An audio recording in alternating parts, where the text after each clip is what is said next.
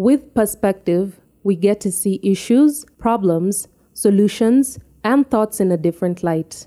A problem might end up seeming bigger or small. With perspective, the solutions might end up being infinite or limited. Chemsha Bongo is a podcast that seeks to trigger a change in how you perceive things, how you react to events, and how you approach things that you do. We do this by hosting a number of voices presenting their different perspectives. For the last part of the show, we'll be having an excerpt of Not Yet Uhuru, read by Oby Obyerodhiambo. By the end of this episode, we hope that you find more power in what is behind your eyes and stop focusing solely on what is in front of them. This is Chemsha Bongo.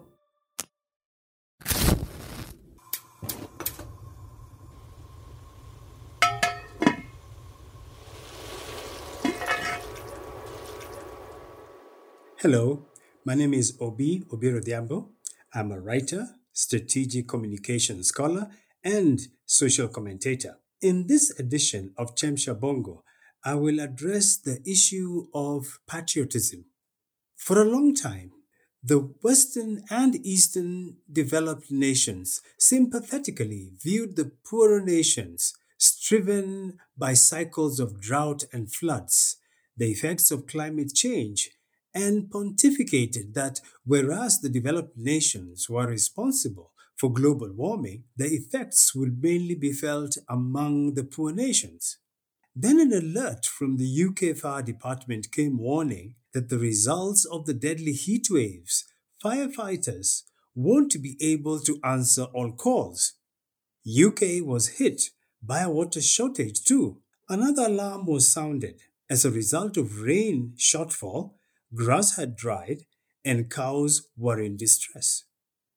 Experts warn that the extreme weather, like the hot and dry conditions in the past July, will inevitably lead to smaller harvests in the UK, which will mean that food prices might escalate. July was the driest in England since 1935. So, Climate change is affecting those who thought that they had the technological advances to save themselves from floods, drought, rising water levels, and the decimation of crops and animals. We can see where the model of development has taken the globe. So you might ask yourself, why are we in the so called least developed nations hurtling in the same abyss? We're struggling to create fast trains or faster trains, superhighways or uh, um, master superhighways. Maybe we might look really great on postcards, but do people still send them? But should we not be thinking about preserving our own ecosystems? Should we not be thinking about our forests? Should we not be thinking about the animals in those forests? Should we not be thinking about the sustenance that it brings to our people? Because we have seen that when all is said and done, and mostly what is said and done is so called development, is that people are beginning to feel the effects of climate change. And not only those who are thought to be vulnerable, but we are finding that even those who thought they would cause climate change but not be affected by it are now finding themselves at the receiving end. So the question then becomes how do we respond to climate change in our part of the world? Might it be that we could be the final bastion where humanity might find itself with refuge when the rest of the earth gets scorched dry because of climate change or gets ravaged by drought? We need to think about this very, very seriously as we think about our model of development, which seems to be taking us in the same direction in which the distress calls are coming from.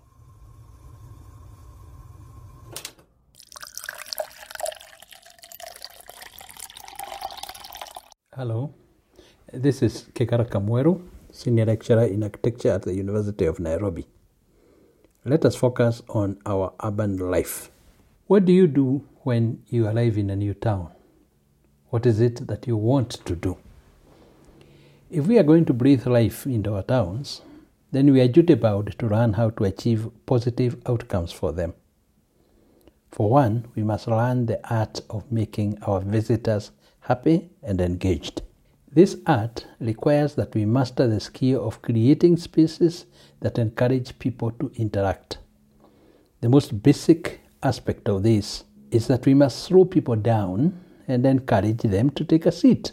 A good town will be generous about spaces where we can sit. Sitting space can be in public areas or it can be manifested in places like cafeterias and bars. They are good spaces for chance encounter and for watching other people go by. It's amazing that despite our overall good weather, we do not have a strong tradition of outdoor sitting areas. We must learn to utilize the outdoors. Our authorities must go out of their way to avail the space in towns for this to happen.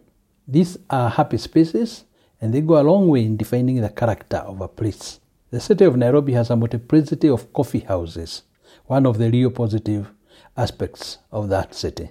We need to see similar spots in the other towns in Kenya warm, intimate spaces with character and as much as possible oriented to the outdoors. Our weather is a natural advantage that we must exploit. The creation of spaces where people may meet and maybe even strike up a conversation is part of the effort to create greater social cohesion in the towns and our cities. It promotes connection and subsequently the exchange of information and experiences. The promotion of what we call social capital is like an investment we make because all of this, or rather out of this, we build cooperation and we encourage initiatives.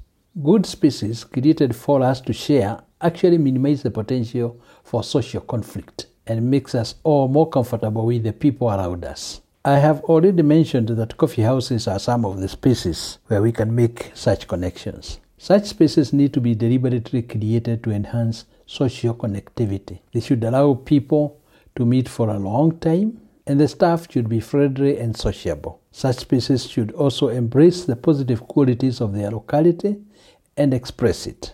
There was a coffee house in Nairobi that had a board where you could pin messages for a friend. The idea was great and is probably workable in some form even in today's gadget infested uh, world. Over and above this, we must learn and accept to make the streets themselves places for social contact. Our streets should offer the possibility of sitting and taking a short rest, and we need to move to encourage this. We can do this with street furniture, which of course includes benches designed for the purpose.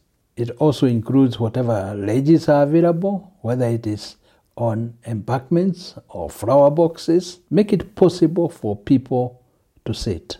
Through the same logic, we see the need to keep trees that provide shade as part of our urban spaces. What I have said here is pretty straightforward on the need to be conscious about our experiences on the streets and social places in a town and the need to create opportunities for social contact. That, however, is not the end of the matter, and later we shall discuss how to utilize natural features for this very goal.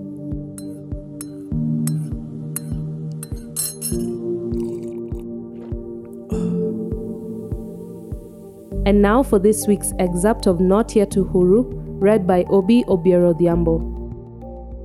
The greatest among the modern harpists, Otuoma, warned that we fight for water and land, and that our aim is to attack the enemy's heart and defend our eyes. But however victorious we may be, there is always an end, and our brave ones pass away, leaving behind only their names for us to remember. He sang that water was the source of inspiration, wisdom, and life, and he used the analogy of water as the source of transmitting understanding of current affairs. A rough translation of a part of one of his songs runs as follows The sea, how great you are, that your message suffers no blow. For the tide, so faithful a servant, conveys your power and presence. Is it not true that the tide, so efficient and sure, at your shore does surrender the mighty message to the mountain? Between the mountain peaks does the message signal the affairs currently to the wilderness, so quiet and steady, and the wind takes over the performance. From the wise, calm, and great doctor, the wilderness, in other words, they say, summons the wind to move with the message for our ears to receive. At about nine o'clock, after hearing the elders, we went to bed, leaving the elders talking among themselves. Young boys and girls slept together in their grandmothers' houses, and we were told stories of the past.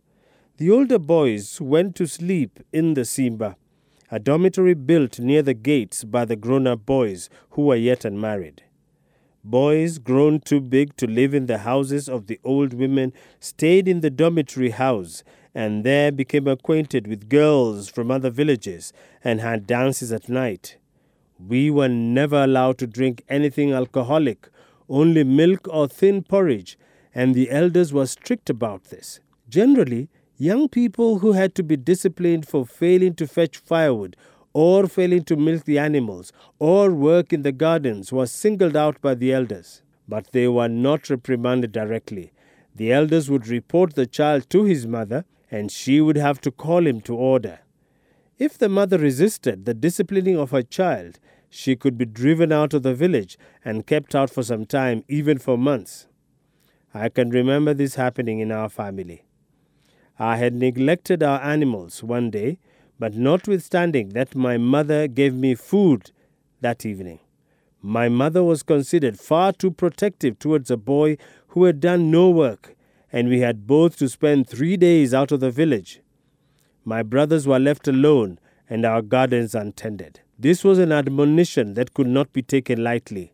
In our custom, this is not really a harshness directed against the women, but an insistence that women are the custodians of the children and their educators. If the children misbehaved, it was their mother who had to be shown the error of her ways. Women took second place in the conduct of many affairs, but they also had an important role to play. They were the custodians not only of the children, but also of the granary. And theirs was the responsibility to conserve food for times of drought and famine. The clans were named after women in recognition that they are the mothers of the children and thus the founders of the clans. No marriage could be solemnized without the presence of the mother as well as the father, and even in the case of divorced and separated couples, both parents came together once more for the marriage ceremony of their children. Older women who became wealthy as a result of their diligence were consulted on many occasions, and in some instances, they were women chairmen of elders' council. We were taught that a good statesman would not give precipitate judgment that would defer his decision. When an elder said, I must consult the pillow before I make a judgment, it was understood that he would discuss it with the women. Listen to Chemsha Bongo on our website, aqute.co.ke. Chemsha Bongo is an Aqute Media production.